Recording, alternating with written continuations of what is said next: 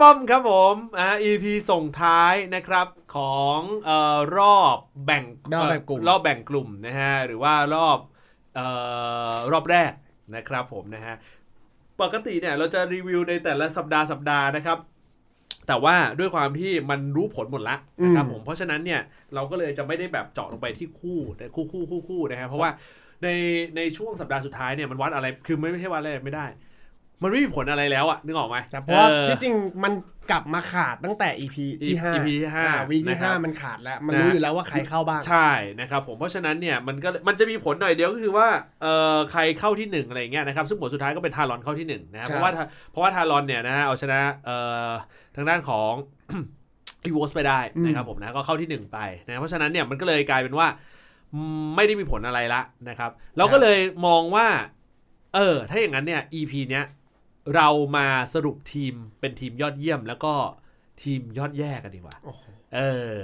นะถ้าคำว่าทีมยอดเยี่ยมเยี่ยมยอดแย่ไม่ได้หมายความว่าทีมไหนเล่นฟอร์มดีสุดไม่ใช่อะไรอย่างนี้นะเราจะรวบรวมเนี่ยแต่ละตำแหน่งมาเลยอืมเออนะครับผมแต่ละตำแหน่งเนี่ยว่าเอ่อใครเป็นทีมยอดเยี่ยมบ้าง และใครเป็นทีมยอดแย่บ้างครับนะครับผมนะฮะอ่าแชร์กันนะแชร์กัน เรียกได้ว่าอ่าใครชอบคนไหนหรือว่า เอะใจคนไหนเนี่ยก็คือมานั่งคุยกันอ่าย้ำนะ อันนี้ไม่ได้อิงตามสถิติ นะครับเราอิงตามจากที่ดูมาทุกแมตช์นะฮะซึ่งผมดูทุกแมตช์นะนะครับผมนะแล้วก็ดูแล้วเนี่ยนะครับตามเขาเรียกฟอร์มเข้าตาเลยแหละนะฮะอืมกับฟอร์มที่เตะตาจริงๆนะเตะตาเราไปดูที่อื่นเนี่ยนะฮะใครบ้าง เริ่มต้นที่ทีมยอดเยี่ยมก่อนนะฮะเดี๋ยวครับยอดแย่ที่หลังแล้วกันครับนะครับทีมยอดเยี่ยมก่อนนะฮะไล่ไล่ทีละ role ไล่ไล่ทีละโลเลยอะเออเริ่มต้นที่ตำแหน่งเอ่อโรมก่อน โรมยอดเยี่ยม เออคุณมีในหัวไหมอันไหนคุณมีคุณคุณคุณลิสต์มาอะไรหรือเปล่ามีมีมีอะคุณมีเลยโอเคลมลมงั้นลมยอดเยี่ยมผมมีมีอะโอเคงั้นเดี๋ยวอิงของคุณก่อนครับเออไล่ไล่ที่ตำแหน่งไล่ทีละตำแหน่งนะโรมของผยอดคุณมีเตรียมมาทั้งยอดเยี่ยมมีแล้วเนี่ยนะมีมีโอเคโรมโรมยอดเยี่ยมของคุณคือใครครับ เป็นโทนี่อ้าวโทนี่อันนี้มันแน่นอนอยู่แล้วอ่าคือที่ผมโหวตให้โทนี่เป็น roam ยอดเยี่ยมเนี่ยอ่ามีอยู่ 2 เรื่องที่ผมอ่ารู้รู้สึกว่าเขาโดดเด่นจริงอ่าๆหนึ่งคือใน part ของอ่า ตัวฮีโร่อืมเขาเป็นคนเล่น sup ที่เล่นได้หลายทางอืมคือมันพลิกมันแพลงอ่ามันพลิกแพลงได้ตลอดเวลาอืมรวมถึงการออก item อืมแต่สิ่งหนึ่งที่ผมยกย่องเขาจริง ๆ ผมไม่รู้ว่าในห้องส่งหรือว่าใน mic check เนี่ยมันเป็นยังไงนะอืมแต่ผมรู้สึกว่าสิ่งที่โทนี่ทอืมำคือโทนี่สามเป็น sup ที่สามารถ control ทีมอืม control จังหวะเกมอืมรวมถึงการ control อ่าจังหวะเข้าทอืมำยกตัวอย่างเช่นตอนที่เขาเล่น Wonder Woman อันนี้ชัดเจนมากอืมไม่ว่าจะเป็นการจังหวะดึง หรือจังหวะที่เขาเข้าไปบวก รวมถึงการกดชิลให้เพื่อนอืมผมรู้สึกว่า เนี่ย อันเนี้ยคือโลมที่ทรงคุณค่าอืมอะผมให้คัสสะ KSSA KSSA ของเอ่อ EVOS อีวอสเหตุผลเป็นเพราะว่าเนื่องจากว่าจริง ๆ แล้วเราเอ่อผมว่าคือ KSSA ในในในเซตแรกเนี่ยในช่วงรอบแรกเนี่ย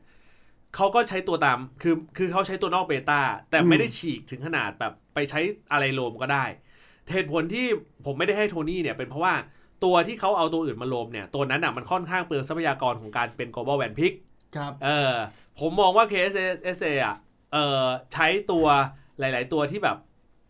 โชว์ฟอร์มได้ดี ผมมีความรู้สึกว่า KSA KSSA ฟอร์มกลับมาดีอืมเออแล้วก็ดูเข้ากันกับทีมได้ได้มากขึ้นดูเหมือนกับในช่วงตอนที่ฟอร์มแบบแข็งแกร่งแรก ๆ ยุคสมัยเบต้าก่อนหน้านี้นะครับ เออเราเห็นแกร็กของเออ KSSA ที่ ที่โดดเด่นขึ้นมาอีกรอบนึงอืมนึกออกป่ะอืมเออเราเห็นฟอร์มดีๆนะฮะกับการใช้ Maloch อะไรอย่างเงี้คยรับครับนะครับซึ่งพอเป็นเป็น moment แบบเนี้ยเออมันทำให้เราเหมือนกับย้อนไปเรโทรอะย้อนกลับไปย้อนกลับไปใเหมือน season สอง season สอง season หนึ่งที่อ่าเอ๊ะมอสกำลังโหดอ่าอะไรอย่างอ่าเอออะไรอย่างเงี้ยนะครับผมนะเท่านั้นเองอะเออเลนมังกรครับถ้าเออเลนมังกรเลนมังกรอ่ายอดเยี่ยม ยอดเยี่ยมเนี่ยผมที่จริงเอาตรงๆนะอืมผมชอบซัมเมอร์เอ้ยนั่นเลนออฟ เออเลนออฟเอาเลนออฟเลเลยนเลออฟนออฟก่อนก็ได้เออเลเลนนออออฟฟก่อนได้เออเลนออฟก่อนคือได้อะถ้า Summer ผมมาผมชอบซัมเมอร์อ่าคือเขาอาจจะมีจุดที่บาดเจ็บนะอืมแต่ทุกครั้งที่เขากลับมาเนี่ย ผมรู้สึกว่าด้วยสไตล์การเล่นของซัมเมอร์เนี่ยอืมมันเข้าถึงอืมแล้วเขาเป็นออฟที่เราสังเกตดีๆอะจังหวะอืมที่เขาเข้าไปทำไฟเตอร์อืมเข้าไปบวกหรือว่าอ่าเข้าไปทำ damage ต่างๆ เนี่ยเขาสามารถเข้าถึงตัว mage อืมหรือว่าเข้าถึงตัวอ่าทีเด็ดที่ขาดของทีมฝั่งตรงข้ามอืมคือมันป่วนสมชื่อจริงอืมๆแล้วผมรู้สึกว่า off เนี่ย มันต้องเป็นแบบนี้แหละ ไม่ว่าจะเป็นการดึงจังหวะ ป้อมบนอืมลากไปจนถึงดันป้อมแตก หรือว่าอืมการแยกดันเดี่ยว รวมถึงการเข้าจังหวะอืมกับ team fight ของเพื่อนในจังหวะที่สำคัญอืมผมยังมองว่าซัมเมอร์เนี่ยยังยังคงคุณภาพของตัวเองได้อยู่ อืมครับเออเลน off ผมให้ ผมให้ Overfly ของ Talon โอ้ Overfly Talon ครับใช่นะครับ ผมมีความรู้สึกว่าคือถึงแม้เขาไม่ได้ top form มาก แต่ว่าก็เอ่อหาจุดผิดพลาดได้ไม่เยอะมากน้อยอืมค่อนข้างน้อย Overfly ค่อนข้างที่จะประคองตัวได้ดีมากครับมาก ๆ เลยล่ะนะครับผมนะคือเราหาเราหาจังหวะหลุดของ Overfly ได้น้อยมากครับเออในอันนี้โดยส่วนตัวผมนะ คือเหมือนกับ standard ของเขาอะใช่คือคงที่คงใช่วาแต่ลอดเพียงแต่ว่าเขาไม่ได้แบบโดดเด่นในระดับที่แบบแบบเหมือนกับโอ้โหไปเอ่อไล่ kill เยอะขนาดอะไรอย่างเงี้ยคือ คือผมมีความรู้สึกว่าการเดินเกมของ Overfly อะอืมพอมันมีเอ่อตัวเล่นตัวดีๆ ในตำแหน่งอื่นๆปุ๊บเนี่ยมันทำให้ระดับความสำคัญของเขาอะมันดูมันลดน้อยถอยลงไป แต่พอระดับความสำคัญลดน้อยถอยลงไปเนี่ยในจังหวะที่มันมันต้องการและสำคัญจริงๆเนี่ยเขาก็ทำได้ นึกออกปะครับเออผมเลยมีความรู้สึกว่า Overfly อะเออมันก็คือวานน้อยเนี่ยก็น่าสนใจ แต่วานน้อย shot surprise เยอะ แต่ว่าเขาหลุดเยอะเหมือนกันผมก็เลยแบบรู้สึกว่า Overfly อาจจะมันอาจจะไม่เอ่อ มาไม่ไม่แสดงข้อผิดพลาดอะไรอย่างนั้นมาเยอะมากกว่า ก็เลยให้ Overfly ที่จริงใจผมอะจะไปวาน้อยเหมือนกัน แต่อืมผม weight ระหว่างซัมเมอร์กับวาน้อยวานน้อยมา top form ช่วงช่วงตอนช่วงเออช่วงกลางๆนะใช่ผมว่าช่วงเฉพาะช่วงต้นๆน่ะอย่างที่เราบอกว่าเล่นเหมือน stream เลยอืมไม่ไม่แตกต่างเออลอะไรอย่างเงี้ยจกสตมนะครับผมพอเข้าดีเข้าทางแล้วแบบมันก็เลยดู top form ขึ้นมาครับนะครับอะเออเลนเลนมังกรคราวนี้เลนมังกรจริงๆแล้ว carry ครัอะบเลน carry อะของผมผมให้ NT อืม NT ของ EVOS คืออมคือ NT เนี่ยไม่ได้โดดเด่น แบบว่ามี shot surprise อืมหรือว่าเป็นช็อตที่พลิกเกมขนาดนั้นอืมแต่สิ่งที่ NT ทำมาตลอดถ้าคุณสังเกต EVOS อืมเวลาเล่นเกมยาวเนี่ยรวมจนถึงอ่าเกมที่มันลากไปจนถึง 10 นาทีหรือ 12 นาที up เนี่ยสิ่งหนึ่งที่ NT ทำได้ตลอดคือเขารักษามาตรฐานของการเล่นเลนมังกรหรือ carry เนี่ย ไว้จนจบเกมอืมไม่มีช็อตที่ ตายโง่ หรือไม่มีช็อตที่เซอร์ไพรส์อืมรวมถึงช็อตที่ต้องการเขาอยู่ใน team fight และอาจจะต้องขึ้นบ้านเพื่อปิดเกมตรงเนี้ยอืม NT คงเส้นคงวาตลอดอืมแม้กระทั่งตัวเขาที่ถูกแบนอ่า respect ban อย่างเอลสุอืมเขายังมี pool ฮีโร่อื่นๆ ที่สามารถเล่นแล้วก็พาทีม EVOS อะอืมอ่าปิดเกมได้อืมผมก็เลยคิดว่าอืมผมยกให้อ่าสำหรับเลน carry หรือเลนมังกรเนี่ย ยกให้ NT อืมครับเออคิดเหมือนกันนะฮะก็น่าจะเป็น NT เหมือนกันอืมนะครับผมเพราะว่าคือคือ ก็ต้องยอมรับว่าการแค่ถึงขนาดว่าให้มี respect เรียน ban ได้เนี่ยไม่นะครับไม่ใช่เรื่องไม่ง่ายใช่เรื่องง่ายนะครับผมนะเพราะฉะนั้นในกรณีที่เขาสามารถที่จะเรียก respect ban ออกมาได้และได้ระบบ global ban พี่กำลังสำคัญนะครับผมนะมันทำให้เสียสละการ ban ไปเนี่ยนะครับก็ก็คงจะต้องให้นะฮะเอ่อ NT เหมือนกัน mage ครับ mage mage อืมตัวเนี้ยผม ตอนแรกผม weight นะ มีสองคนที่ที่เรารู้สึกว่าอืมโอเค มันมีคนที่เล่นโดดเด่นเนี่ยจะเป็นนูนูกับนอนันอืมผม weight mage สองคนนี้ก่อน แต่ว่าอืมในสภาพจริง ๆ เนี่ย ช่วงท้ายๆเนี่ย ผมอืมรู้สึกว่าวันเนี้ย ผมอยากจะให้นอนันอืมนอนันเป็น mage ทรงคุณค่าอืมสำหรับอ่ารอบนี้อืมเพราะอะไรเพราะว่านอสิ่งที่นอนันกำลังทำให้ผมเซอร์ไพรส์คืออมนอนันเป็น mage ที่เล่นได้หลายทางอืมนะครับแล้วก็สามารถเล่นฮีโร่ที่เป็น mage active อืมเข้าทอืมำนะครับหลายตัว อืม Krixi ก็ได้ หรือว่าอาจจะเป็นจะเป็นตัวนกที่เป็น Zata อืมนอนนั้นก็ทำให้เห็นว่า จังหวะที่ต้องใช้ damage หรือรีด damage จาก mage เนี่ยอืมนอนนั้นสามารถทำได้อืมบางครั้งไม่อาจจะอ่าไม่จำเป็นจะต้องพึ่งเขาเรียกว่าไม่อาจจะต้องพึ่ง item เยอะขนาดนั้นอืมแต่สิ่งที่นอนันทำคืออยู่ใน team fight อืมแล้วสามารถประกบอ่าตัว carry แล้วก็ประกบ ในอ่า support ใน meta แบบเนี้ยอืมได้ดีอืมผมก็เลยมองว่ามาตรฐานของนอนันกับแผน e v o s เนี่ยทำให้นอนันเป็นผู้เล่นทรงคุณค่าในในเลนกลางอืมนะนูนูเดี๋ยวเออนูนูของผมเนี่ยผมว่าฟอร์มตกอืมอ่านะฮะอาจจะด้วยความการอะไรก็แล้วแต่ละนะครับผมนะฟอร์มตกแต่ผมลังเลระหว่างนอนันกับ iPodPro iPodPro ขเอออง Talon ครับนะฮะผมให้ iPodPro เพราะว่าคือผมมีความรู้สึกว่า iPodPro อะเออฟอร์ม top ขึ้นมาอืมแล้วช็อตหลุดน้อยกว่าเออนอนนันเนี่ย โอเคโดดเด่นเหมือนกัน แต่ว่ายังเห็นช็อตหลุดอยู่อยู่ส่วนส่วนใหญ่เป็นการหลุดตำแหน่งใช่เอหลุอดตำแหน่งเออหลุดตำแหน่งอยู่บ้าง แต่ iPod Pro เนี่ยมีช็อตพลิกเยอะกว่า อันนี้ในในในในความคิดผมนะครับเพราะฉะนั้นเนี่ยผมก็เลยมองว่า iPod Pro อะอาจจะเป็นตัว mage ที่โดดเด่นกว่าในในเอ่อในส่วนของในส่วนของตำแหน่ง mage นะครับอืมป่าฮะป่านี่ผมอาจจะ แหวกแนวนิดนึงอืมแต่ผมชอบเกสเซิร์ดอืมเกสเซิร์ดของเบคอนอืมคือในสภาพทีมที่ย่ำแย่แบบเนี้ยอืมสิ่งหนึ่งที่เบคอนไม่เคยตกหรือหายไปหรืออมผิดพลาดอืมน้อยครั้งจริง ๆอะอืมคือตำแหน่งป่าอืมซึ่งหลายอย่างถ้าเราเทียบอ่าแมตช์ต่อแมตช์เนาะอืมสิ่งที่เกสเซิร์ดทำคือเกสเซิร์ดอาจจะประคองทีมได้บ้างอืมมีช็อตที่แบบไม่ได้ไม่ได้พลิกเกมได้ขนาดนั้นอืมอาจจะเป็นเพราะว่าแผนของทีม หรือหรือตัวคุณภาพผู้เล่นเนี่ย ไม่ได้เอื้ออำนวยขนาดนั้นอืมแต่ผมยังมองว่าในมาตรฐานแบบนี้กับสิ่งที่เกสเซิร์ตทำให้กับเบคอนอืมผมว่าเนี่ยครับ น่าจะเป็นป่าที่สามารถแบกทีมได้อืมพูดถึงป่านะอืมผมให้แกเสิร์ฟเหมือนกัน แต่ว่าสิ่งที่คืออย่างนี้ ผมว่าหลายคนก็คงคิดแบบเดียวกันนั่นแหละ ในอืมรอบแรกในช่วงรอบรอบแรกอะเออแกเสิร์ฟดูดูโอเคสุดครับในสภาพทีมแบบเนี้ยคิดเห็นเหตุผลเดียวกัน แต่ที่เอ่อที่กูลังเลคือไม่ใช่ลังเลหรอกคือ ไม่ลังเลหรอกเกเสิร์ตนี่แหละ แต่คนที่เอามาเทียบเคียงอะ แล้วกูพยายามเทียบด้วยอะอืมมันไม่ใช่เฟิร์สวันไม่ใช่อะไรทั้งสิ้น แต่กูไปนึกถึงดุยเว้ย ดุยดุยฮิวยูของ KOG ครับ คือ คือกูมีความเออคือคือกูมีความรู้สึกว่า จริง ๆ อะ คนเนี้ยอาจจะมีของคือคือยังเชื่อยัคืงอเชื่อัอนเนี้ว่ายมีขเอองอคันเนี้ยคนเนี้ยกูมีความรู้สึกว่าคนเนี้ยอาจจะมีของครับ แล้วก็เออแมทท้ายรู้สึกจะมาช่วย draft ด้วย เราเลยมีความรู้สึกว่าคนเนี้ยมันอาจจะมีของอะไร คืออาจจะจริง ๆ อาจจะมีฝีมืออืมนึกออกป่ะแต่ด้วยด้วยความเป็นระบบระเบียบของของของการระบบการบริหารจัดการทีมอะที่แบบมันยังงงงๆมัวมัวมัวมัวๆอยู่อะเออในเรื่องของตำแหน่งอะก็เลยแบบทำให้ฉายแววได้ไม่มากนะนึกออกไหมครับเออแต่ก็ยังถามว่าสู้ก็ยังสู้ไม่ได้อยู่ดี เพราะฉะนั้นก็เลยโอเคทีมยอดเยี่ยมก็อาจจะเป็นจะต้องให้เกสเซิร์ตอยู่ แต่ว่าถามว่าดูก็ ผมว่าน่าจะน่าจะเป็นตัวที่ดีที่สุดในบรรดาป่าที่มีอยู่ที่เหลือ ครับในในอีกห้าทีมที่เหลือล่ะนะที่ครับผมที่นะ เขาเรียกว่าทรงได้สี่ขาทีรียมกที่ว่าเหลือ คงเส้นคงวาสำหรับทรงผม ที่สามารถพอมาเทียบกับเกสเซิร์ตได้อะแต่แพ้นะเอออม ก็คงต้องให้เป็นดุยนะฮะอะมากันที่เอ่อทีมยอดแย่ครับ โอ้โห โอ้โหอันนี้อันนี้อันนี้ที่จริงนะสำหรับผมแม่งเลือกยากเหมือนกันนะ โอ้โห ทีมยอดแย่ต้องบอกบอกน้องๆว่าอันนี้มันเป็นมุมของพี่แล้วกัน แล้วถ้าสมมุติว่าน้องคิดว่าทุกอย่างจะไปตกไปที่นีโอทั้งหมดอะไม่ใช่ไม่ใช่นะ เราก็ไม่ได้คิดอย่างนั้นนะครับผมอะเริ่มต้นกันที่โลมฮะโลมยอดแย่ โอ้โหโลมเนี่ยผมผมว่าผมเห็นพี่ผมกับพี่น่าจะตรงกันเออผมว่ามอสอ่าฮะ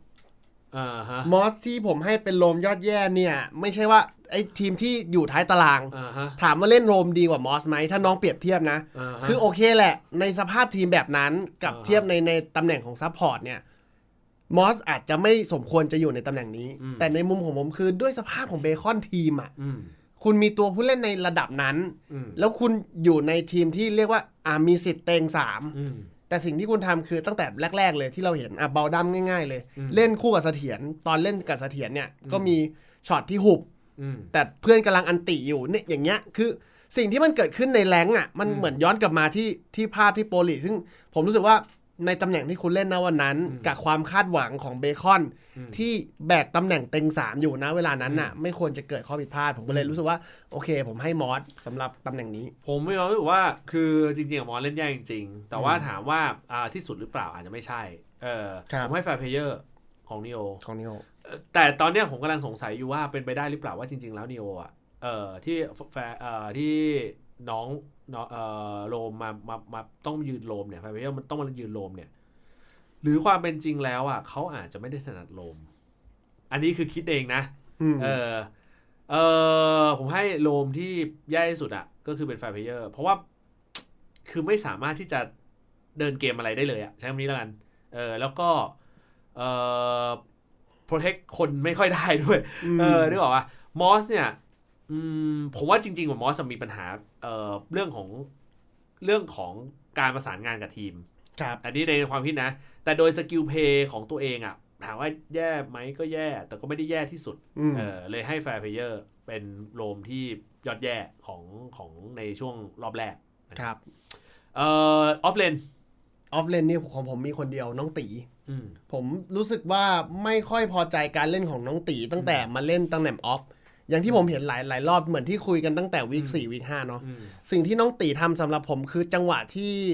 เบคกำลังเสียโมเมนตัมกลับมาโดนบทเนี่ยอืมสิ่งที่น้องตีทำคือพยายามเซอร์ไพรส์อืมแต่น้องตีไม่ได้เห็นทีมเลยว่าทีมกำลังแบกอะไรอยู่อืมนะครับมีกลายเป็นช็อตที่น้องตีเข้าป่าแล้วก็โยนซะอย่างนั้นอืมรวมถึงพยายามจะช่วยมอสโดยที่ไม่จำเป็นจะต้องเข้าไปนะเวลานั้นอืมทำให้ทีมเนี่ยเหลือตัวผู้เล่นที่น้อยกว่าอืมคนที่เกิดกลับมา 3 คนเนี่ยบ่งบอกชัดเจนเลยว่าเฮ้ย หรือน้องตีแม่งโยนวะอืมในมุมของผมอืมผมก็เลยรู้สึกว่าออฟตำแหน่งเนี้ยน้องตีไม่ไม่ไม่อยู่ในใจของผมเลยอืมผมว่าเอ่อที่เอ่อแย่สุดก็น้องตีเป็นกันอืมเออคือเลือกระหว่างน้องตีกับจอมมี่แต่ว่าอ่แต่เรามีความรู้สึกว่าน้องตีอะเรามีความคือเอางี้ แล้วไม่ตอนแรกคิดว่าคิดคนเดียวนะ แล้วอืมเหมือนท้ายพอไปดู react ของหลายหลายหลายหลายหลายคนหลายอะคนมันมันมันบอกพูดนะเรื่องนี้เหมือนกันนะว่าน้องตีเหมือนดูมีช็อตโยน คือมันมันแปลกอะ สำหรับผมคือมันแปลกจริงอืมผมมีความความรู้สึกว่าน้องตีมีช็อตโยนแล้วตัวเนี้ยมันสำคัญมากสำคัญมากในเรื่องของการเล่นระดับ Pro League ๆอืม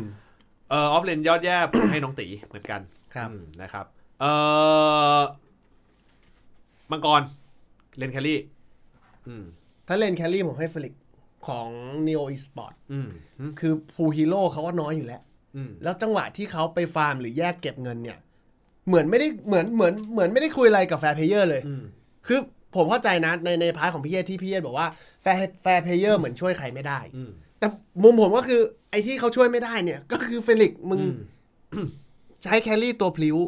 แยกอ่าแยกไปเก็บตังค์อืมแต่เอ้ย มึงบางทีเห็นกันจัดจ่าอยู่ในป่า มึงก็ยังจะไปยืนอยู่ตรงนั้นอืมทำให้แบบ นี่คือไม่น่าเป็นเป็นตัว carry ที่เล่น safe ที่สุดใน Pro League แล้วอะอืมผมเลยรู้สึกว่า อืม ตัว carry ยอดแย่เนี่ยผมขอให้เฟลิกซ์อืมผมมองว่าเฟลิกซ์อะที่เล่นเล่นแย่อะเป็นเพราะว่าเนื่องจาก roam ไม่ดีอืมอันนี้เราคิดนะครับเออเราเลยรู้สึกว่า roam ไม่ดี แต่เราลืมไปคนหนึ่ง carry ยอดแย่ใครเสถียรครับ โอ้โหแต่ก็เล่งลงเล่นนัดเดียวไงสองนัดเนี่ยอะเว้ยมันประเด็นของมันคือเสถียรมีโอกาสเล่นสองนัด แล้วสองเสสามถียรนัดไม่เกินอะด้ไม่เกินสามนัดอะเอกูว่าไม่เกินสามนัดอะจำแล้วไม่มันได้ถูกนะแทนด้วยปิชู อ่าถ้าผมจำไม่ผิดนะ